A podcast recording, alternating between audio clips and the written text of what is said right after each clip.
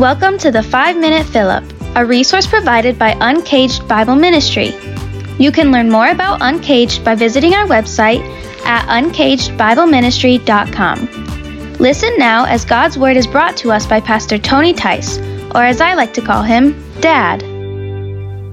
Eusebius was a 4th century Christian scholar known as the father of church history. He lived during a time of persecution for the believers. When the emperor threatened him with confiscation of all his possessions, banishment, or even death, Eusebius replied with these words He needs not fear confiscation, who has nothing to lose, nor banishment, to whom heaven is his country, nor torments when his body can be destroyed at one blow, nor death, which is the only way to set him at liberty from sin and sorrow. Eusebius was a man who had the same attitude as the Apostle Paul, who wrote in Philippians, To live is Christ, to die is gain. This early believer did not fear persecution or death because he trusted God and he knew that heaven was his home. 1 Peter chapter 3 and verse 13 and 14, Peter deals with the issue of facing persecution because of being a follower of Christ. Let's take a look. Now, who is there to harm you if you are zealous for what is good? But even if you should suffer for righteousness' sake, you will be blessed. Have no fear of them, nor be troubled. This passage is a reminder that we should face persecution with joy because God will bless us for it. And nothing can take away our future inheritance in heaven.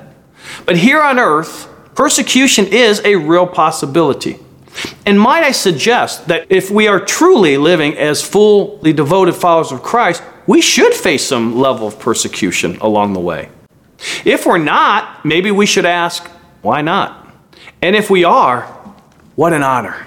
We are in the company of the disciples and prophets of old, and God will reward us with eternal reward.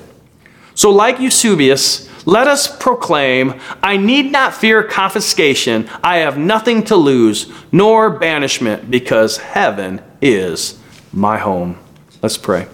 Father God, thank you for that truth that there's nothing here on earth that should cause fear in us, that we have our home in heaven secure, and that we are among the prophets and the disciples when we face persecution, just as they did.